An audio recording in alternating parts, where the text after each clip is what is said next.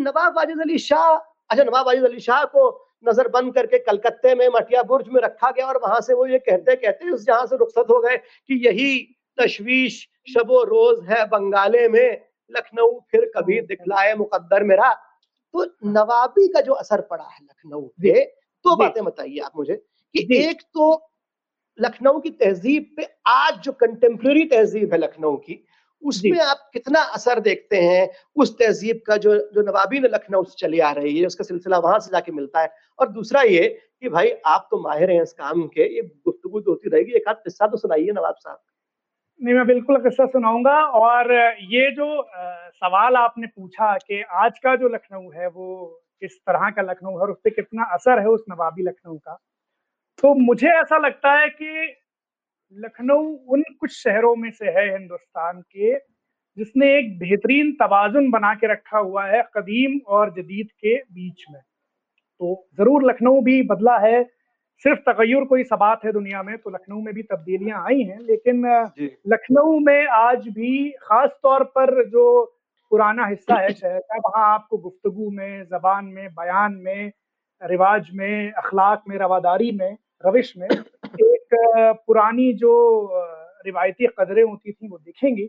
और मुझे जब आप ये बात कह रहे थे कि आ, मैं तो दिल्ली में रहता हूँ और दिल्ली में पैदा हुआ लेकिन मेरे जो मेरा जो ददियाल है और ननिहाल है दोनों अवध में है तो मुझे जावेद अख्तर साहब का एक जुमला याद आया। वो कहते हैं कि वो बिल्ली कभी कभी अपने बच्चों को तंदूर में जाके रख देती है तो आप उसे केक थोड़ी कहने लगते हैं। तो वो तो आप अवध के हैं माशाल्लाह।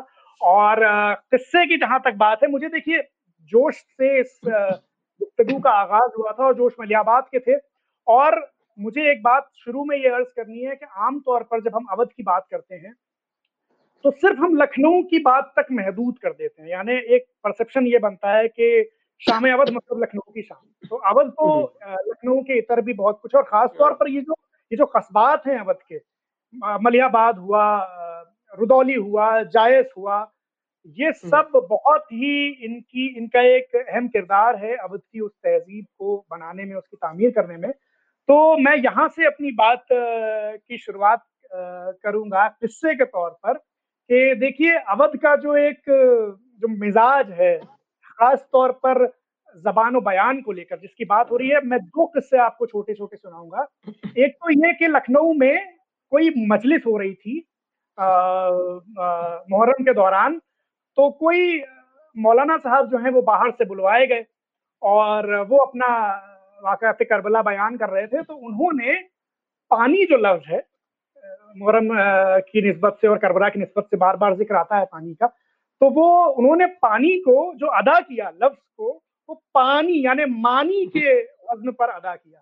तो एक घर की कोई घर में काम करने वाली कोई खादिमा थी कोई खातून उन्होंने कहा कि भाई इनका ले जाओ इनका कछु नहीं आवत है उन्होंने अवधि में कहा कि भाई इनको ये मौलाना साहब जो है ये आए मस्जिद पढ़ने ये हाँ। पानी पानी कह रहे हैं तो हाँ। एक तो ये जो ये इससे ये पता चलता है कि हमारे यहाँ जो एक जो आम तौर पर बात होती है अवध की जब तो एक खवास की बात होती है और लखनऊ की लेकिन ये जो आम लोग हैं, इनका बहुत बड़ा कॉन्ट्रीब्यूशन है। दूसरा दूसरा जो किस्सा है, वो अवधि के बहुत बड़े कवि थे, पढ़ीस। आधुनिक काल में अवधि के तीन बहुत बड़े कवि हैं, पढ़ीस रमई काका और बंशीधर शुक्ल। तो पढ़ीस जी का वाकया है कि पढ़ीस जी अवधि में बात करते थे।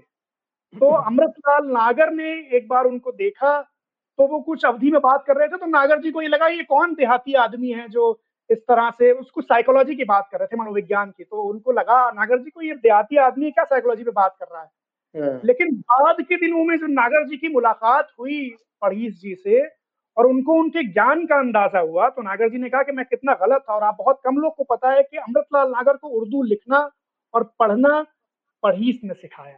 तो ये दो जो जो एक पढ़ीस भी सीतापुर के थे तो जो अवध का एक कस्बाती रंग है पूरा और यहाँ से वो बात आगे बढ़ती है कि अवध के उस कल्चर को बनाने में और उर्दू हिंदी और अवधि तीनों मिली जुली है यहाँ पर। मलिक ज़्यादा मंजूर अहमद साहब कहते थे कि जो आपने लखनऊ और दिल्ली की जबान की बात की अक्सर ये बात बार बार आती है कि लखनऊ की जो उर्दू है उसमें थोड़ा उसमें लोच ज़्यादा है उसमें एक थोड़ा सा एक तो वो उस लोच का जो जो राज था वो मलिक दादा साहब कहते थे चूँकि यहाँ की उर्दू पर अवधि के लहजे का असर है हाँ, हाँ। इसलिए यहाँ की उर्दू इतनी शीरी है। तो ये हाँ, भाई लखनऊ में एक कोई कोई साहब मुझे बता रहे थे एक साहब मुझे बता रहे थे कि बल्कि एक साहबा क्या आरफा सहरा साहबा मुझे बता रही थी कि मैं लखनऊ में कुछ महीने रही तो मैं सब्ज़ी खरीदने के लिए नीचे सब्ज़ी वाले के पास गई तो मैंने पूछा कि भिंडी कितने रुपए किलो है? तो उसने कहा कि तीन रुपए किलो। तो कह लेंगे मैंने कहा कि ढाई में दो तो दो किलो लें। तो हाँ। सब्ज़ी वाले साहब बोले अरे बीबी छोड़िए पौने तीन वाले तो हसरत लेके चले गए। क्या बात तो ये बात और ये जो आप बात जो आप अवधि जबान की बात कर रहे थे कि उन्होंने कहा कि उन्हें कुछ नहीं आता है क्योंकि उन्होंने पानी कह दिया तो हमारी नानी सुनाया करती थी कि मजाज ऑल इंडिया रेडियो पे मुशायरा पढ़ रहे थे। तो उनकी वालदा जो कि बिल्कुल रुदौली की थी खास और वहीं की जबान बोला करती थी उनको लोगों ने घेरा और कहा कि भाई रेडियो ऑन किया जाए और मजाज आएँगे अभी और मुशायरा पढ़ रहे हैं बिठाया बिठाया गया उनको। मजमा हो गया रेडियो ऑन किया गया मुशायरा शुरू हुआ। जब नाजम मुशायरा मजाज तक पहुँचे और उन्होंने कहा कि अब हज़रत मजाज लखनऊ अपने कलाम से हमें नवाजेंगे तो उनकी अम्मा हाँ। बोली है ले मुआ हज़रत हुई गवा तो, तो नवाबो नवाबी असर की जहाँ तक आपने बात की मैं आपको कुछ रिवायात तो बता सकता हूँ जो आज भी लखनऊ में कायम है जी जी। जो नवाबी दौर में थी। जैसे कि आप तो जानते हैं मीर जब आए लखनऊ दिल्ली से। और मीर बहुत आ, बहुत ज़्यादा उम्र में आए थे साठ साल की उम्र की तकरीबन उनकी वो। वो यहाँ सत्रह सौ बयासी सत्रह सौ बयासी के आसपास आए आसफुद्दौला के जमाने में। मीर को लखनऊ की कोई बात पसंद नहीं आई। मीर ने बहुत अपनी शायरी में बुराई ही की है लखनऊ की। उन्हें लखनऊ अच्छा नहीं लगता था लेकिन लखनऊ की होली की उन्होंने बहुत तारीफ़ की है। खास तौर पर दो मसनवियाँ उन्होंने आसफुद्दौला के होली खेलने पर लिखी हैं, जिसमें से एक तो बहुत मशहूर शेर है उसका कि होली खेले आसफुद्दौला वज़ीर। तो वो जो एक रिवायत थी कि आसफुद्दौला होली के जुलूस की क्यादत कर रहे हैं, वो आज भी अगर आप चौक में जो होली की बारात निकलती है, वो रिवायत अभी तक कायम है। और दूसरी यहाँ जो मुहर्रम की रिवायत थी जिसमें हिंदू और मुस्लिम साथ शरीक होते थे मुहर्रम में तो अभी भी बहुत सारी हिंदू अंजुमने भी हैं, बहुत सारे लोग ऐसे गैर मुस्लिम शोरा भी हैं जिन्होंने बहुत अच्छे मरसिए कहे जिनके मरसिए नोहे सलाम आज तक मजलिसों में पढ़े जाते हैं। तो ऐसी कुछ रिवायात हैं जैसे बड़े मंगल की रिवायत है अभी ये गर्मियों का मौसम। तो ये सारी रिवायतें हैं और दूसरा मुझे ये लगता है कि वाजिद अली शाह के बारे में जो प्रोपेगेंडा अंग्रेज़ों ने किया कि वो बड़े अयाश थे वो बड़े उनसे जनता नाखुश थी अवाम उनसे खुश नहीं थे।